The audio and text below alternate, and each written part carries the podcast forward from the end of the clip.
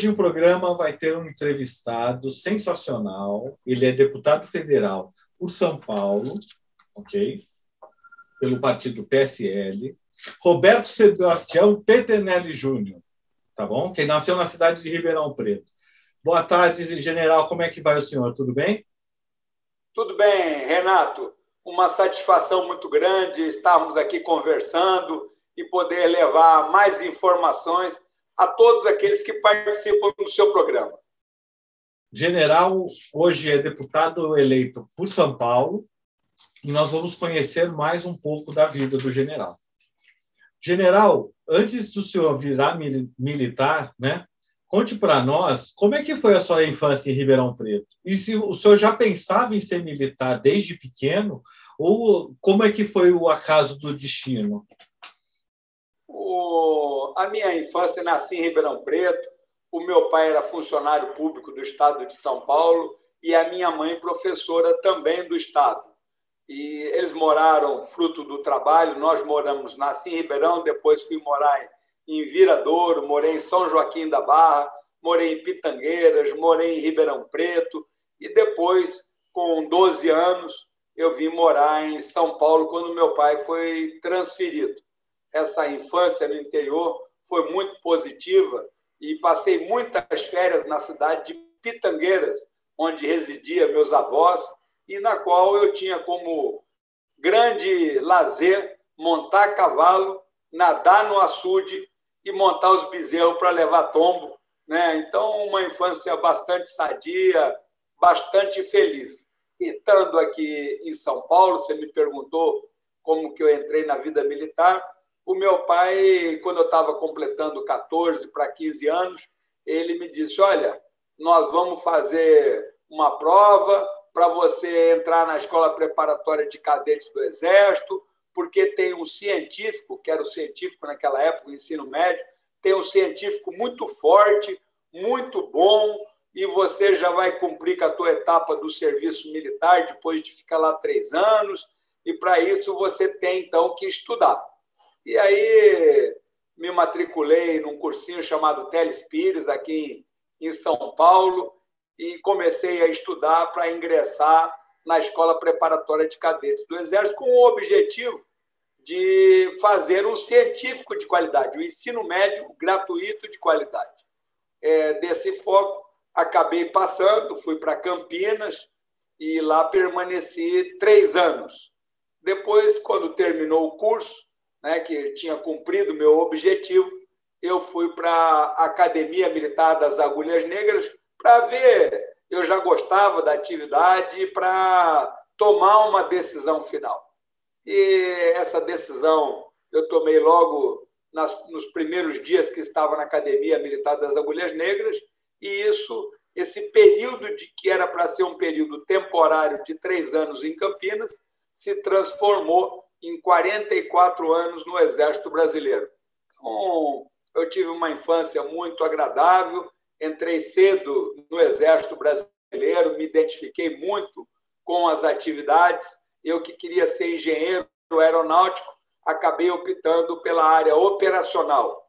E no Exército fui ser infante paraquedista, posteriormente me dediquei aos helicópteros, fui piloto do Exército, piloto de combate, comandei um batalhão e comandei a aviação do Exército. Isso de uma maneira muito resumida.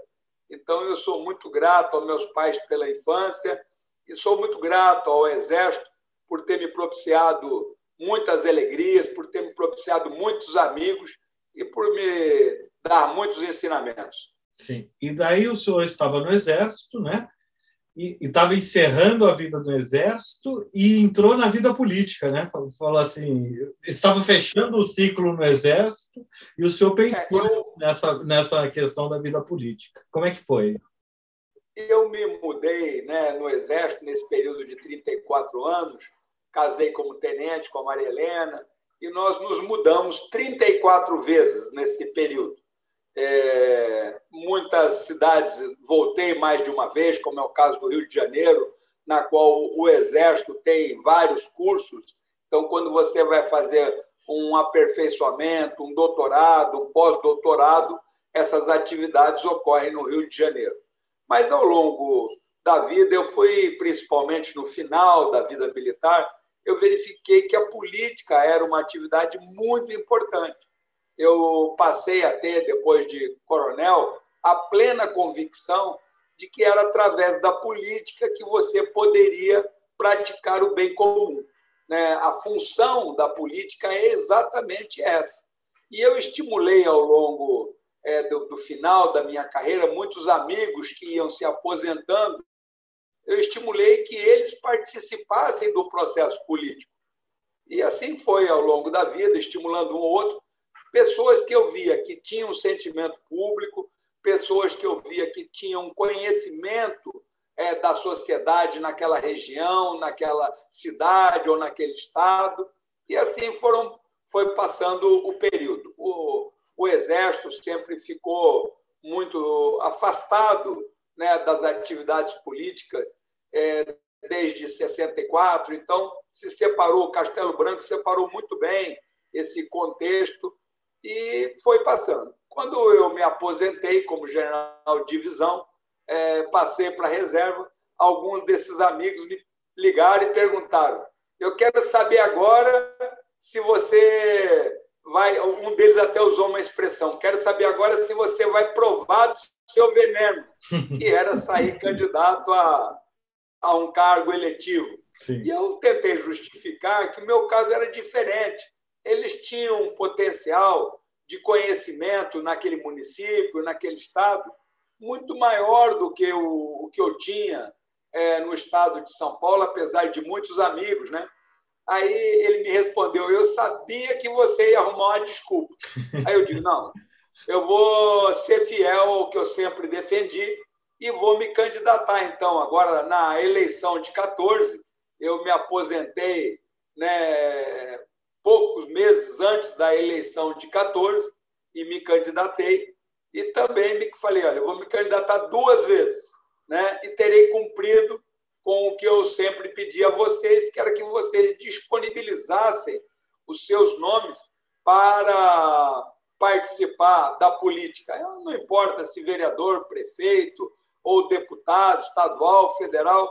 Eu até digo sempre que os políticos mais importantes são os vereadores e os prefeitos, porque eles é que propiciam a qualidade de vida do cidadão que reside naquela cidade. Mas o meu conhecimento era mais no âmbito federal, era mais da legislação federal, era mais das estratégias é, de defesa do país, do conhecimento é, federal. Então, dessa maneira, me candidatei a deputado federal. E em 2018, acabei sendo eleito aqui no estado de São Paulo, né, tendo voto na maioria dos municípios do estado, foram 617 municípios que eu obtive voto. As pessoas me perguntam ah, como é que isso ocorreu, qual foi a estratégia.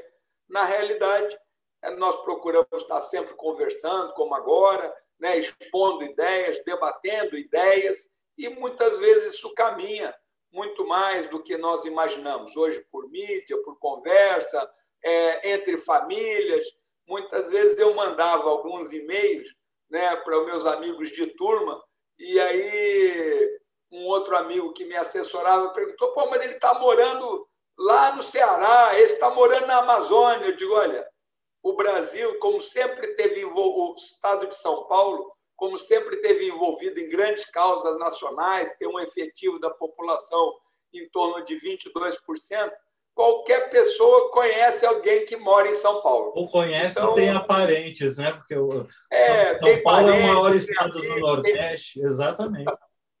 Então, é, acredito que foi isso, né? As redes sociais, as pessoas que nós temos contato, as oportunidades de palestra que eu executei sobre conjuntura nacional, sobre estratégia nacional, sobre propostas para o país, acredito que isso facilitou e acabou me propiciando lograr êxito na segunda tentativa a, para deputado federal. E eu sempre que tenho oportunidade como agora, Renato, eu digo, olha, todos, as pessoas devem se predispor para a política.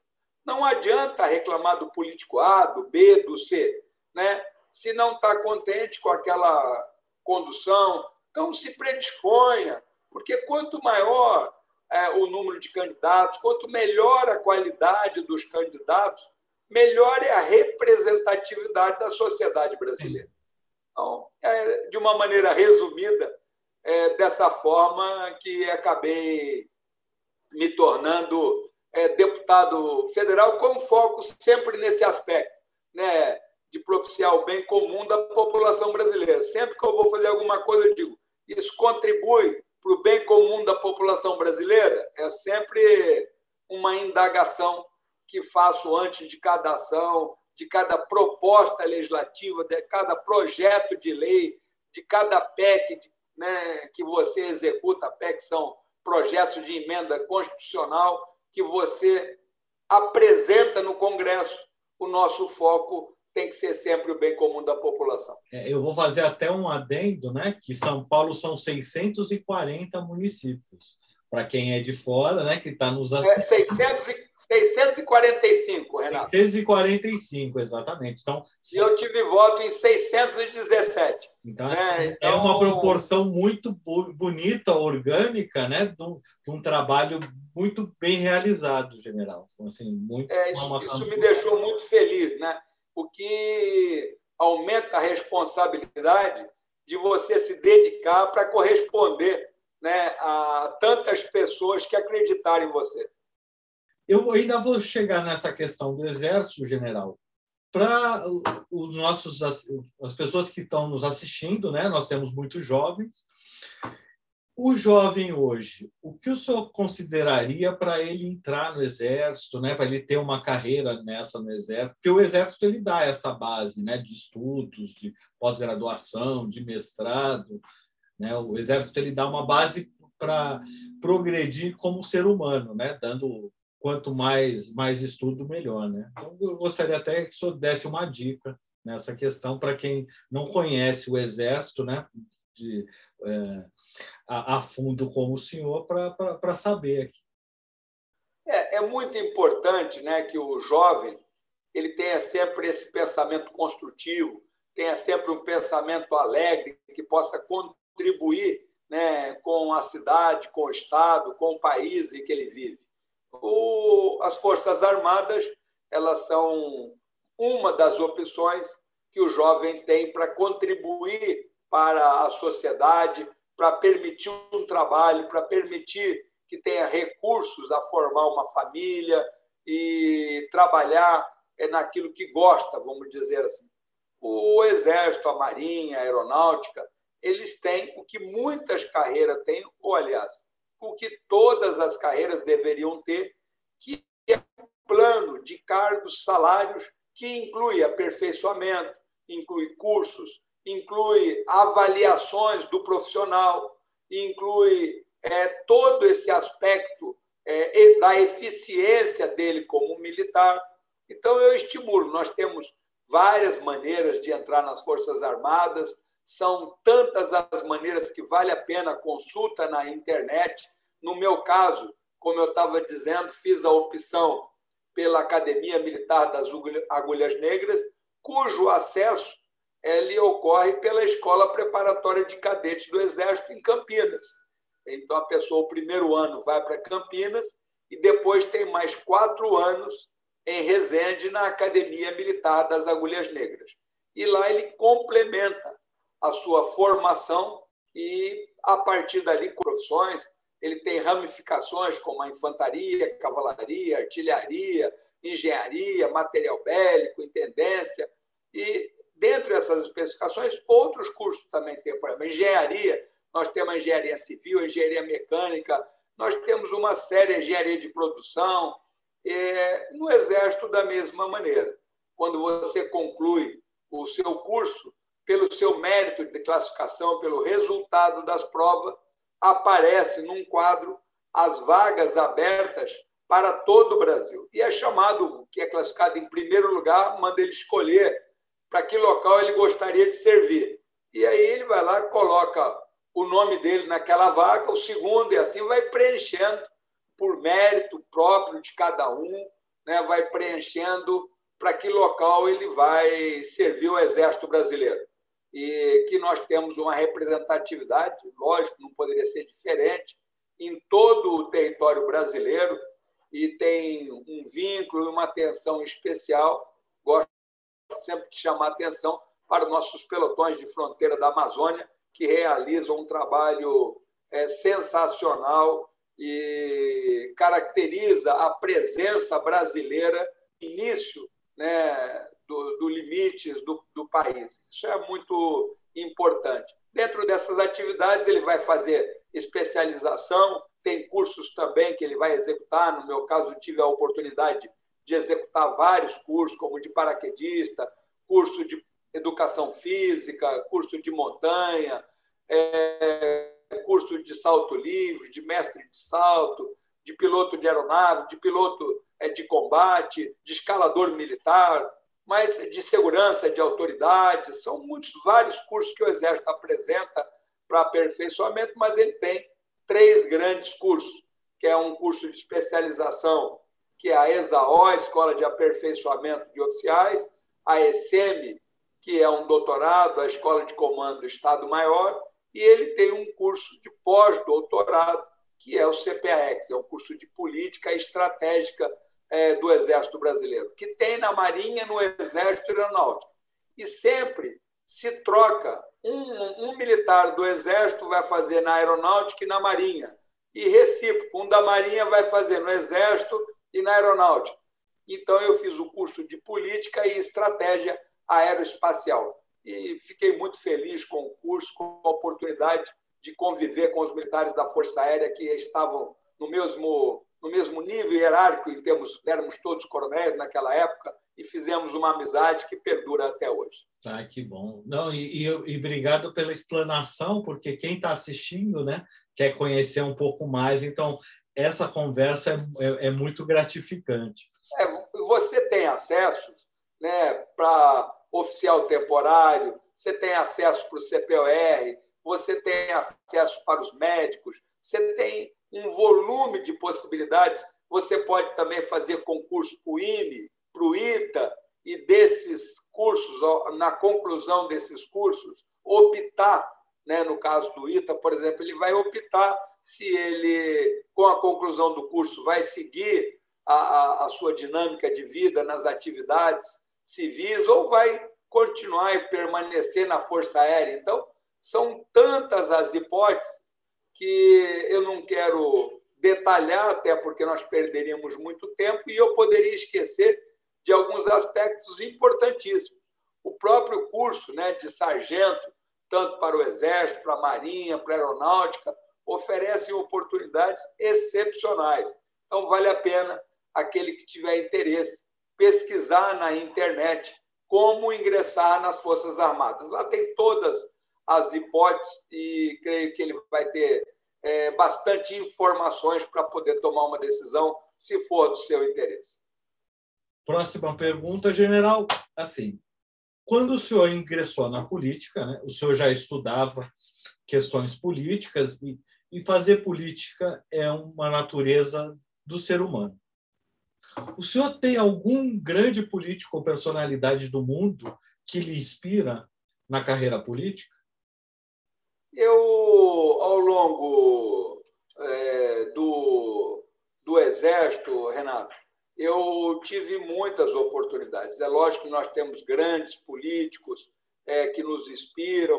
Né? No meu caso, particularmente, eu tive a oportunidade de estudar mais, de verificar os procedimentos né, dos presidentes do período militar, é, verifiquei a atuação de cada um deles, então procuro ver a correção com que eles tinham de propósito, de executar o que era melhor para o, o país, de como buscar uma evolução. Posteriormente a isso, eu tive a oportunidade, o Exército determinou que eu fosse trabalhar na segurança da presidência da República, então também tive a oportunidade de ser segurança do presidente Sarney, do presidente Collor, e todos esses políticos né, e chefes que eu tive ao longo generais, comandantes do Exército que eu tive, todos eles propiciam a você uma referência. Mas a pessoa que eu tenho como referência principal, Renato Mainardi, é o meu pai, né? funcionário público, sempre procurava dizer da probidade administrativa, dos preceitos da legalidade, da imparcialidade, da transparência é, que todo homem deve ter nas suas atividades. Então, a minha grande referência né, é o meu pai, que foi funcionário aqui no estado de São Paulo. Ele era funcionário fiscal de renda, trabalhou bastante na área administrativa, né, e foi, inclusive, num período do governador Paulo Egídio, ele era coordenava o gabinete da Casa Civil nesse período, depois foi chefe de gabinete é, do deputado Vadia Lu em algumas oportunidades, foi o número dois na Secretaria da Fazenda no período em que ela tinha como secretário o Delfim Neto. Então, em todos esses aspectos, o meu pai foi para mim e continua sendo até hoje a referência que eu sigo. Ah, que bonito. General, o senhor que é um parlamentar do diálogo, né, no seu primeiro mandato, então o senhor tem diálogo com todas as com todos os deputados, né, dentro do Congresso, isso isso é um, é um trabalho muito bonito. Eu gostaria que o senhor contasse agora para nós um resumo do seu trabalho nessa primeira legislatura, dos projetos aprovados, dos projetos que irão ser aprovados é, eu, eu julgo muito importante. Né? O Congresso é um local para debate de ideias, é, para conversa, para buscar o senso comum, para buscar as melhores alternativas para o país. Tem muitas decisões que não são fáceis, né? não é simples você saber se a melhor conduta é, é alternativa para aquele projeto de lei é executando a alternativa A ou a alternativa B, e a conversa, ouvindo todos os partidos, né, vai propiciando a você um melhor conhecimento, uma melhor reflexão de todas essas atividades, e é isso que eu procuro executar. Algumas das, das propostas que eu apresentei, elas fazem parte daquilo que, quando eu executava palestras sobre conjuntura nacional, e necessidades para um país, é, eu já divulgava. E quando cheguei lá, tive a oportunidade de entregar vários projetos. Hoje já são mais de 250 proposições que eu apresentei nesse período e várias delas já foram aprovadas. A primeira que eu sempre trago como uma referência é a do número único para o cidadão brasileiro. Então, até parece que mais já tem, já se tentou, na realidade, se tentou um cadastro único. Mas quando se pedia os dados da Receita Federal para colocar naquele cadastro, a Receita diz: olha, esses dados são reservados, eu não posso. Quando se pedia os dados para a Polícia Federal ou para a Secretaria de Segurança Pública do Estado, cada um deles queria ter essa eh, possibilidade do seu banco de dados do acesso da melhor forma como ele julgava oportuno. E isso acabou não prosperando.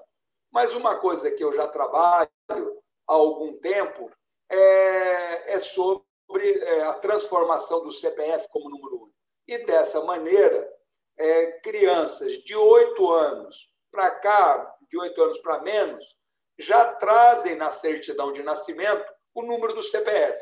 Eu posso dizer que nesse período eu era o secretário executivo do governo Dilma e pude participar de reuniões e dar ênfase em como esse número na certidão de nascimento ele era importante para as políticas públicas.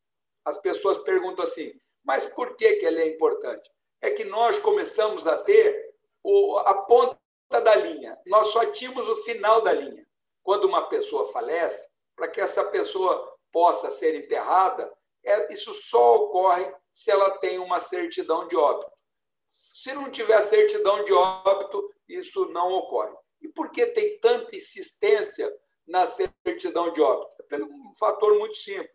Quando um cartório emite uma certidão de óbito, ele é obrigado a colocar no CISOB, que é o Sistema de Obituário Nacional, o CPF do falecido.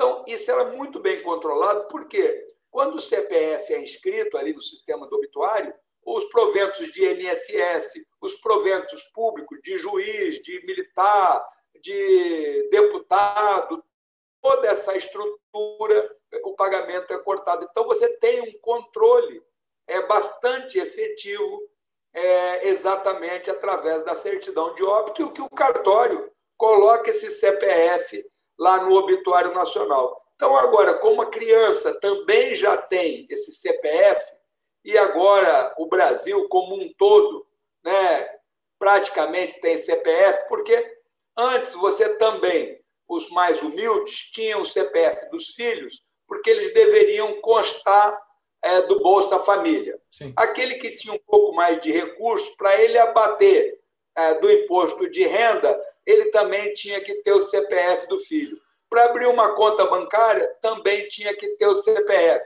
E agora, pelo auxílio emergencial, que exigiu como número básico para essa distribuição o CPF, nós tivemos aí, até o que o próprio ministro Paulo Guedes chamou de invisíveis, nós tivemos 38 milhões de brasileiros que fizeram o seu cadastro. Então, hoje. Esse trabalho nós... que o senhor fez ajudou muito nessa questão da pandemia, né? porque a distribuição é, foi muito mais fácil pelo setor. É, repara, é, isso já era um trabalho do Ministério da Cidadania, e o, esse projeto de lei agora ele prevê o seguinte, é, Mainardi, ele prevê que essa criança que tem o número do CPF, quando ele for tirar a identidade na Secretaria de Segurança de um Estado, aquela secretaria não vai dar para ele um outro número.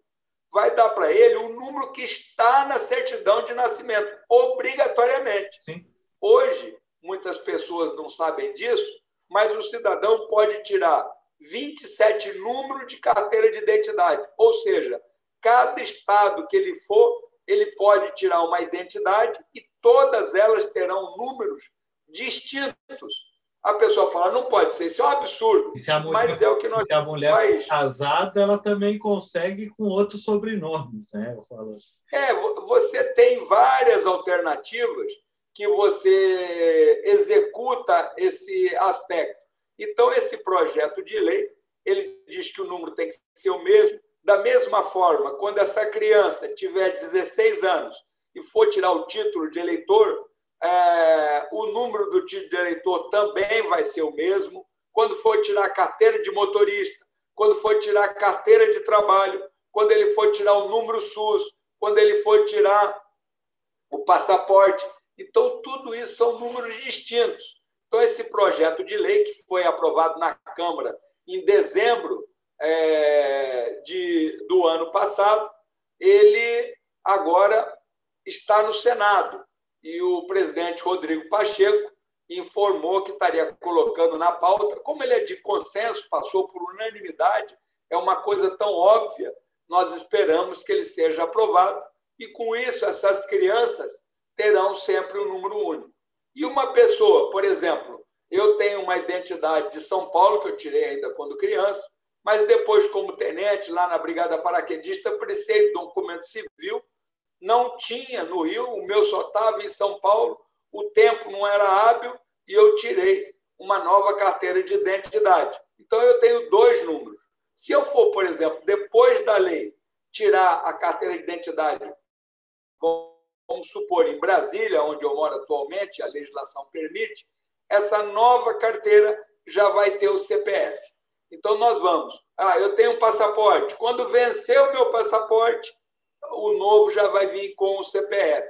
Não vai mudar a identidade daqueles que têm a identidade atualmente. Sim. Não vai alterar é, por um fator muito básico. Você, muitas vezes, compra um imóvel, tem um registro, tem uma série de dados que já está vinculado a um número. Sim, sim. Trocar tudo isso pode ser um fator é, complicador. Então, numa primeira etapa, os novos documentos é que terão a, o número único para o cidadão brasileiro. Então, uma coisa tão simples que não gera gasto, pelo contrário, vai economizar espaços nos bancos de dados do Brasil. Imagina que nós somos 200 milhões de brasileiros e cada um de nós tem aí meia dúzia de números e nós vamos ter aí bate, né? um milhão de números arquivados e, no futuro, todos terão somente um número, o que propicia uma economia. Também tivemos aprovado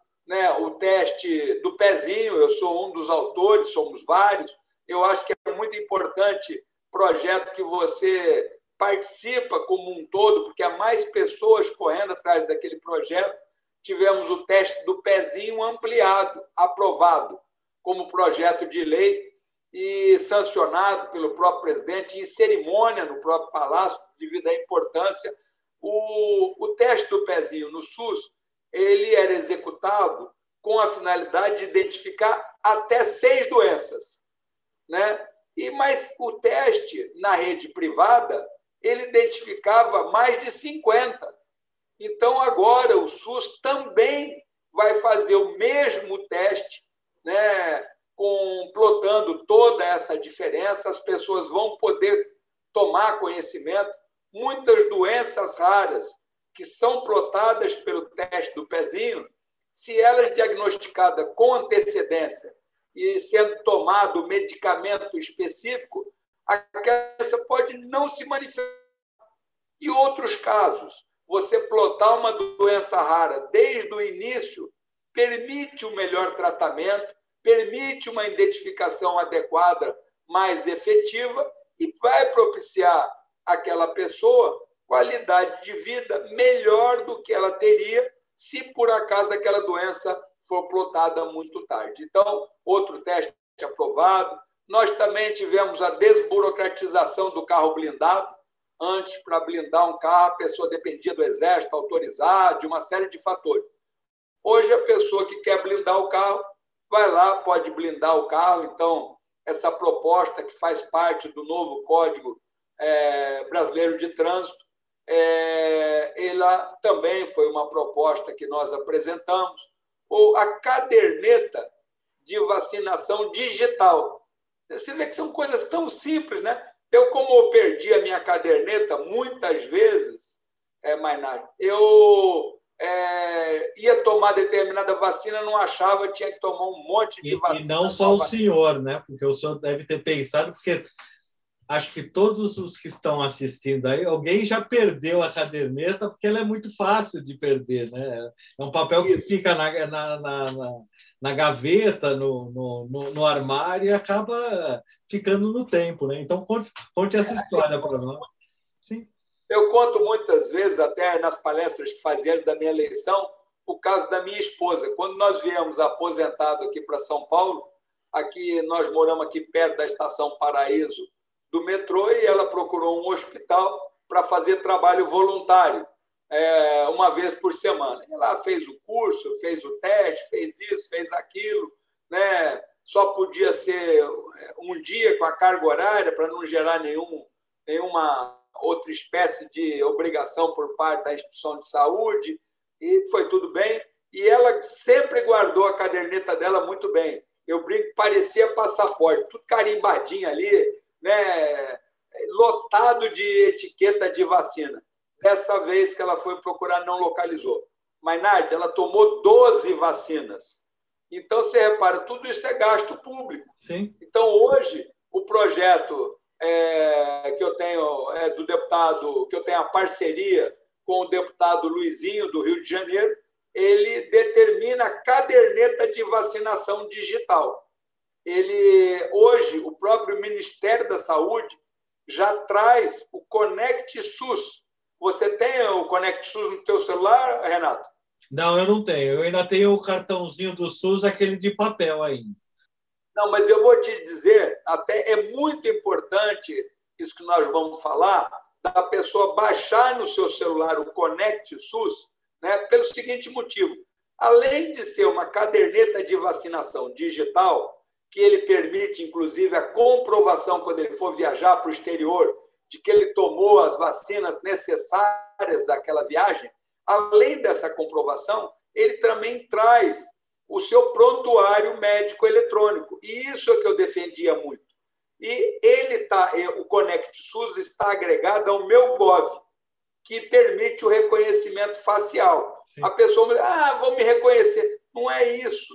Repara, se você tem um acidente e é levado para a primeira emergência, está desacordado, né? em especial as mulheres, que muitas vezes o documento fica na bolsa, Sim. e nem sempre a, a bolsa acompanha esse deslocamento até o determinado hospital, eles vão poder fazer com um nível de segurança maior através de um celular, identificar quem é você. Quando apontar para vai dizer, ah, esse é o Renato Mainardi, olha, ele já, tem... Já tem o histórico, né? Já, já tem o histórico, tem alergia, tem tudo, né? O tratamento vai ser muito melhor. Em determinados laboratórios, grandes laboratórios aqui de São Paulo, já tem essa parceria. Então, os seus exames de sangue já aparecem lá graficamente. Então, você repara, esse Conect SUS, ele também diz se você tem plano de saúde, qual é o telefone de contato.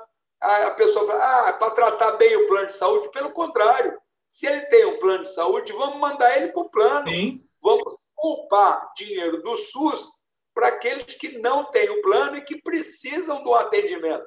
Então, o Conect SUS ele expressa muito bem essa ideia da caderneta de vacinação online, né? e que ao longo do tempo vai se aperfeiçoando para trazer as vacinas ele, Ele já é um aplicativo, então, general.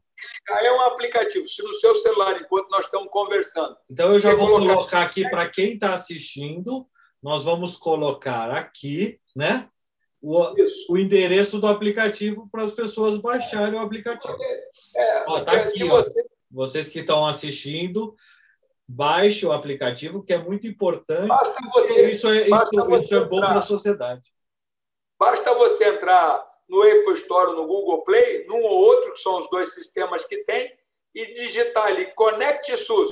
Já vai aparecer o aplicativo. E repara que pode ser colocado mais de uma pessoa no aplicativo de um celular. É muito bom. É um aplicativo que ajuda demais né, as pessoas, como o general falou. E o objetivo dele é o seguinte: se uma pessoa foi tratada, por exemplo, pelo, pelo SUS ou por um hospital em Itacoaquecetuba, e de repente ele mudou, foi morar em Minas Gerais, lá vai ter acesso em todos aqueles exames que ele executou. Ele não vai precisar repetir toda a sequência necessária e vai permitir que se tenha nas UBSs né, situações importantes, como um pré-natal adequado. Quando a criança nasceu, ela já vai ter o, o, o número dela no, no cadastro do CPF. Então, tudo isso vai já agregando. Já fica com histórico, né? Porque se a pessoa é atendida no hospital A, e se ela for para o B, que nem o senhor falou, já existe todo o histórico, já, já vê se tem doença pré-existente, se tem alergia, se, né? a pessoa fica... diabético, Sim. exatamente isso. E repara, isso é importante não é só para o SUS. Mesmo num hospital é, particular, privado, é importante disponibilizar os dados básicos que o cidadão autoriza, porque num acidente vai ter lá. Sim. E uma outra coisa também, ele muitas vezes pode estar sendo tratado no melhor hospital é, de São Paulo, mas ele está no Rio de Janeiro, não se sentiu bem Sim. e vai no melhor hospital do Rio de Janeiro. Cadê o prontuário dele? É. Né? Então, o Conect SUS vai permitir, por isso que é importante a, a todos os hospitais a participação, a adesão né, e a disponibilização de dados que o cidadão autoriza nesse sistema. E ele está agregado ao meu Gov, Sim. que traz uma série de vantagens. Né? A própria prova de vida do cidadão ele já vai poder ser executada pelo celular. Sim. Então, aquela senhora que está acamada, que tinha que ir até o banco para dizer que estava viva, ela vai poder executar isso com toda a segurança através do, do Então, é um, a caderneta de O pessoal que nos assiste, né? sabe dessa história, né? Deve ter avós, deve ter vizinhos que são que são mais idosos Então, quando acontece essa questão do INSS, o INSS quer a prova de vida. Então, eles têm que sair do local para ir até o banco. Então, esse sistema vai ajudar demais. Então, você que está é, assistindo, baixa no Apple Store, baixa no, no, no, na, nas lojas de aplicativos e divulguem. Isso é muito importante, porque se é. todo mundo tiver, o sistema melhora.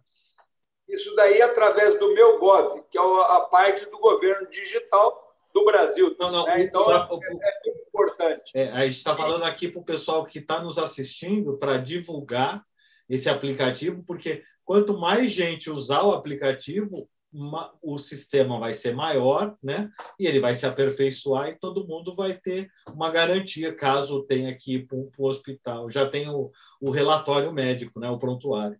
Isso é, a ideia é muito interessante, João. É, e você veja que o que eu defendo sempre é a gestão pública. Você vê que com esse CPF na certidão de nascimento e com o obituário, é, é, no Brasil é possível responder quantas crianças de um ano nasceu em São Paulo e, e, e em Pitangueiras, né? quantas crianças, e lá em Votuporanga, quantas tem com menos de três anos, quantas crianças tem em Ribeirão Preto com mais, é, é, pessoas com mais de 60 anos. Então, são aspectos que hoje né, o sistema, o SERPRO, o DataPrev, tem condições de informar. O próprio alistamento militar, com o tempo, você vai saber quantos jovens, hoje nós já temos dados desse muito precisos, quantos jovens de 18 anos nós temos no país. Né? Normalmente servem as Forças Armadas em torno de 5%. Então, nós temos hoje uma série de fatores que podem ajudar os prefeitos a executar a gestão pública é, da sua cidade. Então, importante. Outro projeto que nós tivemos aprovado agora recentemente é um projeto que somos quatro os autores, a Paula Belmonte, lá do Distrito Federal, a Adriana Ventura, de São Paulo, a Aline Sleut, do Paraná, e eu. Nós apresentamos um projeto que considera a educação atividade essencial. Então, a pessoa, mas por que isso é tão importante? É porque as atividades essenciais não podem sofrer greve. Então, eu, eu sou um que defendo o direito à greve, mas nós temos, de um lado, o direito à greve, do outro lado, o direito da criança Sim. ter aula e ter educação. Nesse caso, dessa balança específica, eu não tenho a menor dúvida de que o que nós temos que priorizar é o que nós temos de mais precioso no Brasil, que são as crianças. Então, esse projeto de lei, que depende agora da, de, de ser aprovado no Senado, é o projeto de lei 5595, ele coloca a educação como atividade essencial. E com isso nós vamos combater isso que todos nós temos que combater, que é a desigualdade que nós temos. Sim. E você verifica que essa desigualdade na escola pública tem greve, na escola privada não tem greve. E, e nós não podemos permitir que essa desigualdade aumente. Sim. A mesma coisa, nós estamos, esse projeto também é, busca né, o retorno a aulas que já eram para ter ocorrido nós tivemos aí, né, na Europa, ah, nenhum país chegou a 90 dias de parado. Nós já estamos, já ultrapassamos mais de 400 dias na escola pública sem aula presencial. Então, se nós temos na educação o fator mais importante do nosso país, e eu digo, não é responsabilidade do governador, do prefeito, não, é responsabilidade de todos nós, todos, todo cidadão brasileiro, todo pai, toda mãe, todo administrador, tem como responsabilidade executar o máximo possível de atividade né, para o bem da população e, em especial, né, das nossas crianças. E por falar em criança, é, nós estamos, Maynard, no mês Agosto Verde, que é o mês da primeira infância. Então, é o momento de nós darmos toda essa importância. Porque, por que é tão importante a criança de três anos estar é, tá na escola? Por que é muito importante estar está estimulando a criança desde o nascimento com uma boa alimentação, com isso ajuda no aspecto físico, no, no, no seio da família, isso ajuda no aspecto psicológico da criança e no aspecto intelectual, ela precisa ser estimulada. Nesse período da vida, é que os neurônios, é, através das suas conexões, chamadas sinapses, estão buscando conexões lógicas. O que você estimula nessa idade da primeira infância é o que vai repercutir naquela pessoa ao longo de toda a vida. Até, então, até os cinco anos, né? A estimulação até os cinco anos ela é importantíssima. Ela é fundamental. Então, as aulas, né, que vem desde lá que nasceu, o pai, a mãe, o âmbito, começa a ter o estímulo. Ela, para a criança de três anos, nós temos o Plano Nacional de Educação. O Plano Nacional de Educação é uma lei que ela entrou em vigor em 2014, ela é válida por 10 anos e vai até 2024. E ela traça 20 metas que o Brasil precisa atingir em termos de educação. E nesse, nessa política nacional de educação, ela coloca que 100% das crianças de 3 anos têm que estar na escola. Esse convívio na escola com os outros amigos propicia sociabilidade, propicia integrar na, na, na sociedade, propicia trabalho em equipe que começa desde esse início, né? de dividir o brinquedo, de fazer coisas conjuntas, de estar lá sendo estimulada em, em todos os aspectos para que ele tenha um desenvolvimento intelectual adequado. Então, nós temos que atuar nesses três aspectos: físico, com uma boa alimentação, com atividades físicas, no aspecto psicológico, né, dando toda a atenção e o carinho no seio familiar e no aspecto intelectual, sendo estimulada pela família e pela escola. Então, você vê que são vários os projetos que estão tramitando e que são importantes para o, o nosso país, o Renato. Sim, e, e, e, e, o senhor pega na organização, né? Porque começando com projetos que organizam para o futuro, né? Virem outros projetos, porque uh, a, gente, a, gente, começa. Quem está é, assistindo o, o seu projeto depois com vários braços, né? Porque ele vai, ele, ele dá a base, ele, ele e isso é muito interessante, porque dando a base, depois é, você vai para outros projetos. Eu sou um dos autores né, é, do projeto lei que prevê o caderno apostilado para as escolas públicas. A pessoa pergunta: o que quer dizer esse troço, Peternelli? Eu acompanho uma escolinha municipal em Taubaté, a escolinha do Itaim, né, há 26 anos. E eu vejo, perguntava para os professores, e muitas vezes vejo que um dos diferenciais entre a escola pública e a escola privada é o material didático utilizado na escola. É 100% das escolas privadas utilizam um material chamado caderno apostilado, aquele caderno é, com uma espiral né, em que a pessoa não interessa se ele está no objetivo, na etapa, no progressão, no poliedro, no bandeirante, todos eles utilizam esse material. Esse material ele é importante porque ele possui três atividades essenciais ele tem o caderno do professor, que é o material mais importante, o caderno do aluno e uma folha guia do que deve ser dado em cada dia. Primeiro dia, capítulo 1 até a página tal. Capítulo, é, segundo dia, conclui capítulo 1 e conclui capítulo 2. E vai trazendo, nos 200 e poucos dias de aula no ano,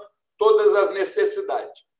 E o que, que ocorre? Na escola pública, né, e na privada também ocorre, mas na, na escola pública com maior nível, o professor, por vários fatores, porque o filho ficou doente, porque ele ficou doente, por causa disso, por causa daquilo, é, ele pode faltar aula. E aí entra um substituto na sala de aula. O substituto que entra começa a pegar na escola pública, começa a perguntar para os alunos: me dá teu caderno aqui, me vê o seu, o que a professora está dando? Ela já falou de crase. Quando uma professora faz isso, Renato, ela não preparou a aula. né? ela está tentando se situar. Repara que. Perdeu é... tempo, né? Perde, perde tempo, perde metodologia. Não, não é só o tempo, não tem uma continuidade pedagógica. Sim. Se ela tem esse material didático na escola pública, ela vai na folha guia, hoje é o trigésimo dia de aula. É para dar o capítulo 24 até a página 242. Ela chega lá, igual o padre reza a missa, ela abre o livro do professor, o livro do professor ele tem o livro do aluno resum, num quadradinho menor, resolvido. E nas laterais aqui, ela, ele ensina como o professor deve dar aquela aula. Se vai reunir 4 a 4, se não vai reunir, se vai chamar o aluno, se vai. Então, ele traz uma orientação. Então, em vez do próprio professor preparar seu plano de aula, ele tem um plano de aula preparado pelos melhores pedagogos daquela estrutura. Ele já tem a e formatação, né? A formatação, no final do ano, é. o aluno vai ver toda a matéria, porque não vai. Não... Exatamente. Exatamente. E outra coisa, quando o aluno falta hoje na escola pública, ele começa no celular. Tira uma foto do que você copiou hoje da professora e manda para mim. Manda isso para os três alunos para receber e tentar tá, fazer um resumo. Se ele tem esse mesmo material, a folha guia tem que ser do conhecimento do aluno. Sim. Ele vai lá da mesma forma, trigésimo dia de aula, capítulo 24. Ele pega o livro dele e vai estudar. É ali, tem os exercícios, tem tudo. Esse material didático também, Renato, eu, eu poderia falar horas sobre o caderno apostilado, eu vou ser breve. Não, não mas aí vai, traz... a gente vai deixar para o próximo programa também, general. Não, eu acho que traz, essa, essa matéria é muito interessante. É muito interessante. Ele traz também o, o, o que, que você vai fazer de lição de casa. Muitas vezes o professor quer passar uma lista, aí ele chega na escola, não tem impressora, não tem papel, não tem tinta, não tem um funcionário para imprimir, e nesse material tem tudo. Esse material também, se uma pessoa, por exemplo, é, mora em Queluz, aqui bem pertinho, no final do, do estado de São Paulo, e ele está tendo uma metodologia, uma orientação da Secretaria do Estado. Aí ele vai é, para a primeira cidade do estado ali do Rio de Janeiro, o que, que vai ocorrer? Muda tudo. Não pode mudar. Você teria, saiu lá de Itaquaquecetuba e veio morar em Guararema, o aluno tem que ter uma sequência pedagógica. Então, o caderno apostilado favorece. Você faz você uma unificação também... Brasil, né? Porque daí o Enem... Você propõe um sistema nacional de ensino e não é obrigatório, mas ali o professor, o município pode, mas você tem a coluna mestra. Outra coisa que eu peço pro que eu defendo no projeto de lei não é que o MEC imprima ou que compre da, da rede privada, não é nada disso.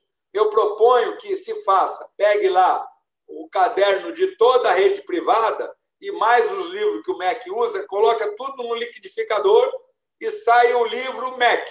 Né? Esse, esse livro eu proponho que ele seja colocado na internet do MEC. E o município só imprime.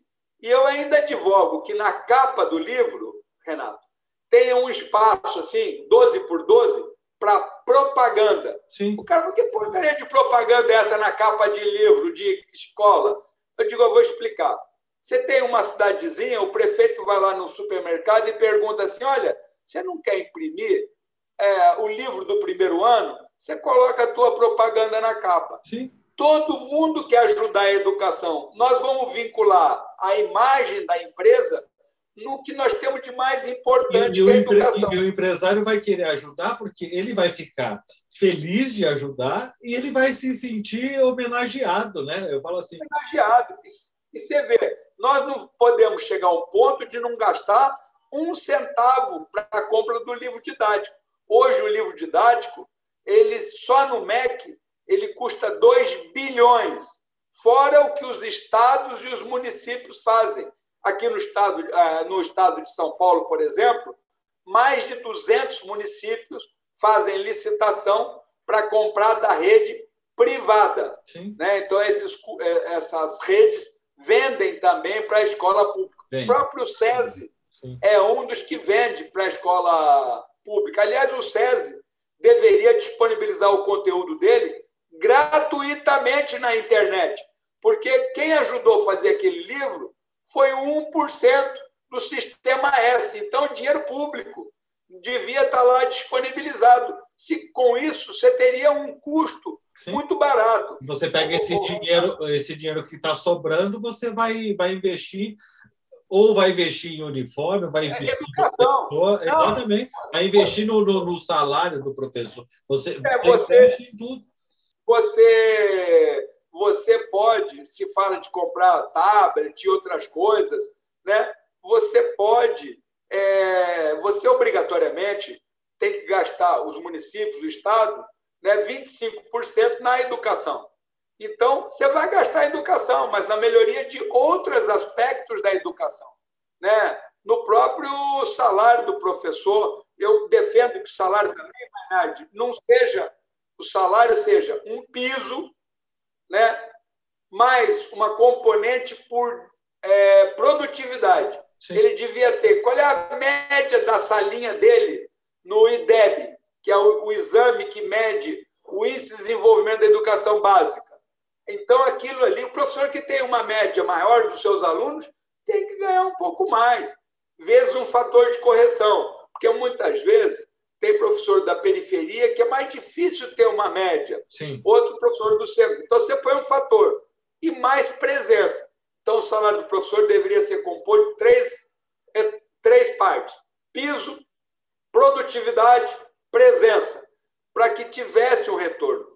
O, o Renato, é, eu não sei se você sabe que o livro é, fornecido hoje pela estrutura é, do MEC, ele serve a três alunos. Parece muito lógico. Olha, vou dar um livro, o primeiro, na contracapa tem primeiro aluno, segundo aluno, terceiro aluno.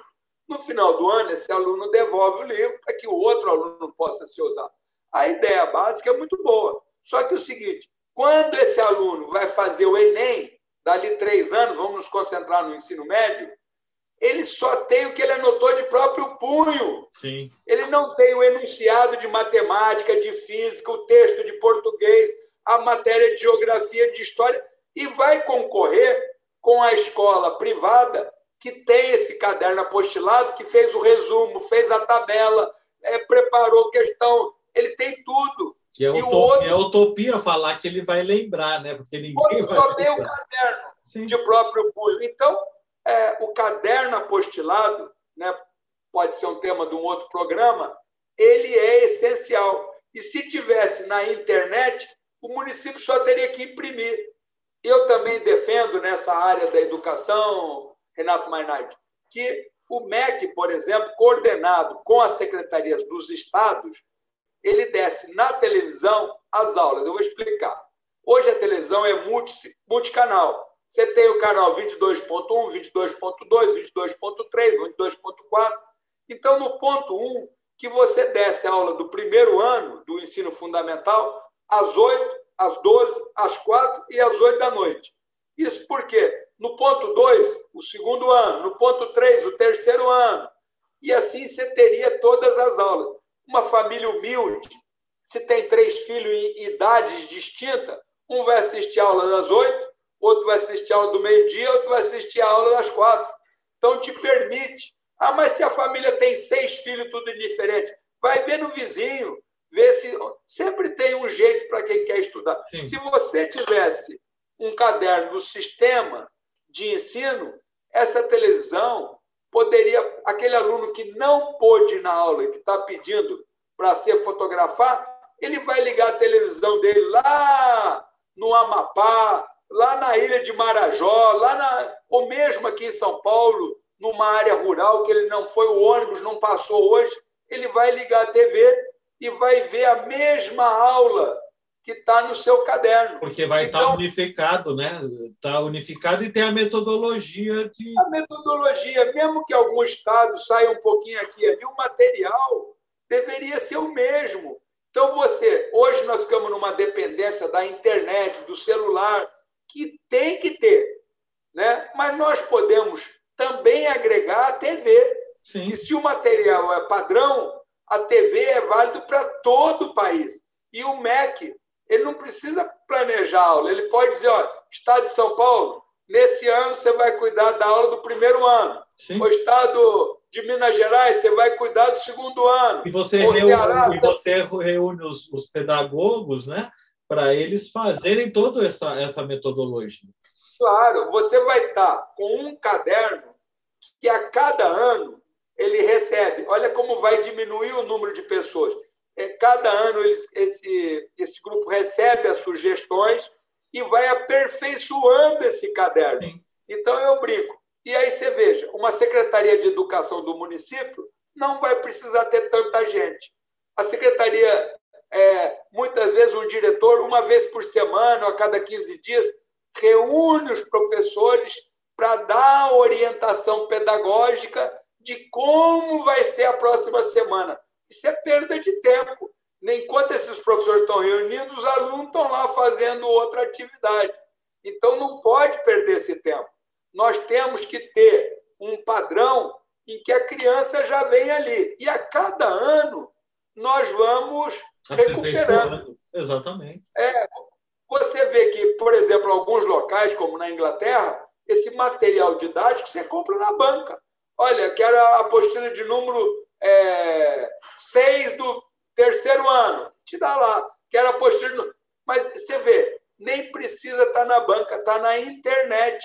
E se o aluno perdeu, né, o, ele, o seu ele, livro, ele, ele, vai encontrar na internet, né? Ele, ele... ele vai lá e, e, o, e o caderno já de, deveria vir com o seu CPF é, marcado, porque aí você padroniza. Então, você vê que as propostas. Porque padroniza e sabe quantos alunos estão estudando, se não está, né? Você... A, a, integração, olha, a integração, é, em termos de gestão pública, pelo número do CPF que nós estamos falando, ela é total. Além de você saber quantas crianças tem em cada município, pelo Conect SUS, você sabe se elas foram vacinadas ou não. Sim, eu ia, eu ia, fazer, essa, eu ia fazer essa pergunta agora, porque pelo é, CPF... Pelo MEC, é, pelo MEC, você vai saber se essa criança está na escola ou não. Sim. Né? É, você vai ver toda a evolução pedagógica. Você vai fazer busca ativa em famílias de baixa renda, se uma criança não apareceu, ou mesmo numa família que tenha renda, por que, que essa criança não está na escola? Sim. Né? Onde que ela está? É, ah, não, está no homeschool, está assim, está autorizado, está bem, então tá, não precisa se preocupar. É, não, mas agora, olha, então você permite políticas públicas. Então, o que nós precisamos Porque é interagir. O, o, o, avanço da tecnologia, pensando mais à frente, né? se tiver padronizado, você tem o histórico do aluno também dentro da internet. Todas as ah, não, provas e tudo. Sim. Você tem tudo a respeito dele. Né? Qual o resultado dele, qual é a evolução dele. E repara, a escola integral que todos nós estamos defendendo, esse material didático deve, deve visar a escola de tempo integral, no contraturno é para uma série de outras atividades físicas, atividades de teatro, atividade. A pessoa fala, mas teatro é porque é uma forma do jovem quebrar a inibição, Sim. é para ele aprender a falar em público, é para ele se relacionar ali, porque ah, se eu já fiz aquilo, agora vai ficar mais fácil fazer outras coisas. Ele vai ter coordenação motora, ele vai ter como está se expressando. Então, isso é o fator transformador de um país. Chama-se educação. Então, e gestão, né? dentro desse foco que nós temos que estar tá executando. E a criança na escola, como hoje você tem as merendas, tem recurso, ela vai ter a alimentação, mesmo as pessoas de baixa renda vão ter lá, né? Chegou de manhã, vai ter o café, vai ter a hora do almoço, e antes de ir embora tarde ainda tem um lanche. Quer dizer, a estrutura básica, balanceada por uma nutricionista, vai ser muito fator. E esse jovem, com esse conhecimento técnico, com essa atividade, ele só tende a, a evoluir e e tem projetos também, Maynard. Você vê que o ele, se eu for falar e, e, e, ele vai devolver para o Estado, né? Porque quanto claro. mais educação, menos doença, mais organização, mais limpeza, mais Aumenta o fator de segurança, aumenta o fator de saúde, aumenta o contexto social. Quer dizer, o todo, o IDH muda o perfil. Né? Então, eu vejo que nós temos aí bastante coisas interessantes. É, tem projetos que eu acho fundamentais e que, porventura, você tem dificuldade. Eu, por exemplo, eu tenho, apresentei um projeto para modificar o sistema para tirar a carteira de motorista. Né? Quando eu tirei minha carteira de motorista, eu comprei um livrinho, paguei lá vintão, né? estudei, fiz a prova, passei. Eu, lá no interior, no sítio, a gente já mexia, contratei lá X aula, cinco aulas, fiz a prova. Então, você tira a carteira, quem dava, a, se você tinha condições físicas ou não, era o médico do postinho, um médico, qualquer médico dava. Bom, e por que, que eu entrei com esse projeto, Renato? Hoje, né, uma pessoa para tirar carteira, é, praticamente em todo o Brasil, carro e moto, vai pagar 3 mil reais. Como é que o motoboy, a maioria dos brasileiros que não ganha nenhum salário, vai pagar 3 para tirar. Deixou de ser um sonho do jovem de 18 anos ter uma carteira de motorista, ficou quase que proibitivo. É, o custo, então, é, o, o, valor é, é, é um absurdo. Né? Mas por que, que ficou caro? Porque o médico é só o médico cadastrado pelo Detran, não precisaria. É o psicólogo só cadastrado pelo Detran, não precisaria. Qualquer psicólogo poderia dar um laudo. É, você sabe que alguns locais, como os Estados Unidos, vários estados não têm exame médico. Pessoal, mas como assim? É porque é o seguinte: você faz o exame médico no Brasil aqui, um mês depois, você quebra as duas pernas. Fisicamente, você está apto a dirigir, Sim. com dois gessos no pé. Né? Então, eles entendem que a condição física é muito mais da consciência da pessoa né? do que do contrário. De vez em quando você vê motoboy aqui, o cara está com o braço quebrado, levantado, apoiado ali por um suporte e ainda tentando dirigir a tranqueira. Ó, não está em condições de dirigir. Então, o exame médico é de consciência. Muitos locais nem pedem. Mas, de qualquer forma, aí botamos exame médico, psicológico, toxicológico. Nós colocamos aula presencial. Hoje, em tempos de pandemia, em tempos de internet, em termos de EAD, para você tirar a carteira de motorista, tem que ter aula presencial. 20 aulas. Cada aula, vintão, já vai lá para 400 você vai até o local para fazer uma aula no computador. Ora, pô, essa aula era para ser de graça pelo Estado brasileiro. Sim. Aí depois, se o motoboy hoje ele quer tirar a carteira de motorista, já trabalha de motoboy. Ele é obrigado a fazer tudo isso, ainda é obrigado a fazer 20 aulas práticas. Ainda ele é obrigado, para fazer a prova, a alugar a moto da autoescola. Você fala, pô, mas a moto da autoescola é igual a moto dele. Sim. Por que, que ele não pode fazer a moto dele? É para pagar mais cento e tantos reais para fazer a moto. Dependendo Isso... dele, está melhor do que a da autoescola, né? A dele está mais alinhado. Exatamente. Então, eu fiz um projeto de lei para que qualquer médico possa é, fazer uma avaliação. Quem não tem dinheiro faz no SUS. Eu fiz lá que o exame, o exame teórico ele deve ser executado é, pelo computador, os institutos federais, o Sistema S, ou o próprio Conatran pode colocar as aulas de graça na internet, né? E a pessoa vai contratar quantas aulas ela quiser na autoescola. Não ser obrigatório 20 aulas. Né? Então, com isso daí, hoje a carteira que está 3 mil, ela poderia estar custando 300, 400 reais, para que essa pessoa mais humilde possa executar. Existe a carga social. Aí você fala, é, essa não paga? Não. É que aí o município né, ou o Estado paga para aquele cidadão. Ora, é difícil ter recurso até para políticas públicas. Como é que você vai selecionar algumas pessoas para pagar 3 mil? É complexo. Então, o que deveria ter é uma carteira. Faz o barateamento da carteira. Quanto custa? Nós temos a carteira de motorista mais cara do mundo. Quanto custa uma carteira nos Estados Unidos, na Argentina e em outros locais? É um custo baixo. E eu digo para a autoescola, ela fala, vou perder cliente. Eu digo, não vai. Porque se a aula custa hoje 3 mil, aparece uma pessoa para fazer 20 aulas. Mas se custasse quinhentão, ia aparecer cinco. Vai ganhar na, você, vai ganhar na proporção. Eh, na, você vai ganhar na proporcionalidade. Hoje, hoje, as pessoas aqui, muita gente, né, é, não tem. Você procura um motorista de caminhão habilitado, muitas vezes tem dificuldade. Por quê? Porque a carteira de motorista é, de caminhão é cara. O exame toxicológico é toda hora, é caro. Então, e muitas vezes não é firma grande que contrata o cara ele tem o caminhãozinho dele lá. Sim. Então, é, nós estamos. Algumas você, coisas. E você não está gerando riqueza, porque ele não tem na carteira, ele não trabalha, e não trabalhando, ele não gera riqueza. A carteira de trabalho, a carteira de motorista, é uma ferramenta de trabalho, Renato Mainardi. Então, e temos outros tantos projetos mas hoje já falamos bastante é, de projetos. Os, os próximos projetos a gente vai fazer mais entrevistas, porque eu acho que Uh, vai ser muito interessante. O pessoal que está aqui em casa, que está assistindo pelo YouTube, está gostando dessa, dessa conversa. Eu vou fazer só, antes de a gente terminar, vou fazer a última pergunta.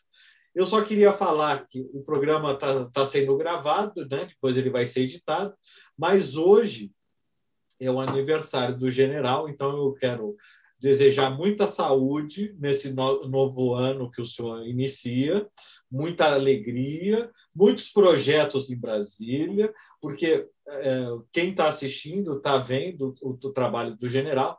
O general trabalha na base, na organização de um projeto do outro, que vai gerando muita coisas, muita coisa que o pessoal vê que é um feijãozinho e depois vai dar uma feijoada, né? Você começa a organizar até chegar à base da educação. Espero muito que o, pro, o projeto do senhor na educação é um projeto muito válido, né?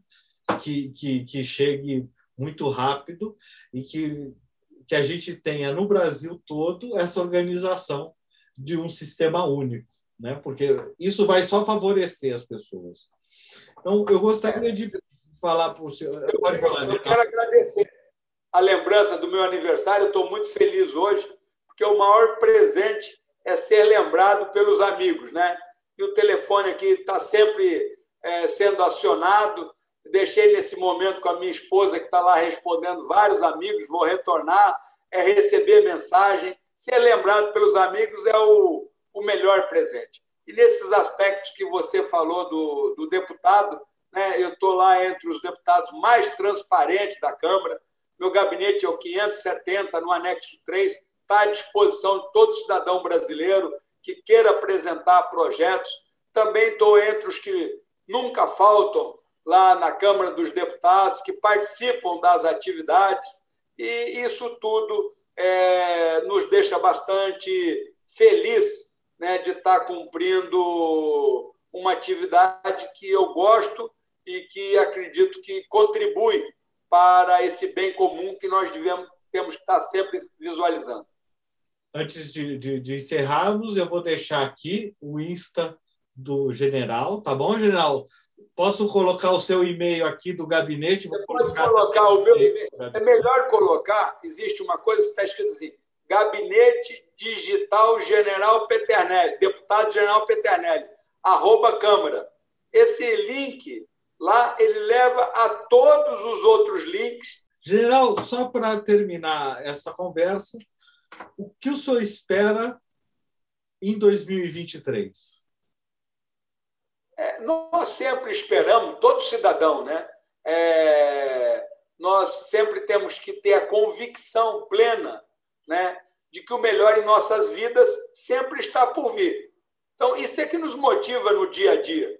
E não resta dúvida que, se isso, como indivíduo, a cada um de nós, nós temos que estar motivado por esse melhor né, que possa estar ocorrendo, isso é válido também no grupo, isso é válido na cidade, isso é válido no nosso país, é válido no contexto mundial. Né? Nós estamos aí numa pandemia, mas com certeza, se nós tivermos união, trabalhar em conjunto, né, 2023 pode ser um ano alegre para todos nós, independente é, da função em que cada um de nós estejamos. Nós temos sempre a possibilidade de contribuir né, para esse bem comum de todos nós. Obrigado, general. Considerações finais? Eu só gostaria, Renato Mainardi, de agradecer a você, a Cláudia, a Samara, toda a equipe que estão aí trabalhando para levar a informação. A informação é fundamental é, para o conhecimento, para os dados, para melhorar.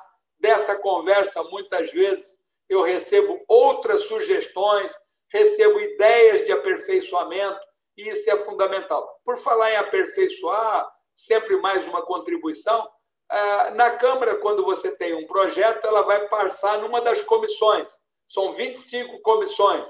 E, no final, passa para a CCJ. Mas tem uma comissão da qual eu faço parte, que é a CLP Comissão Legislativa Participativa.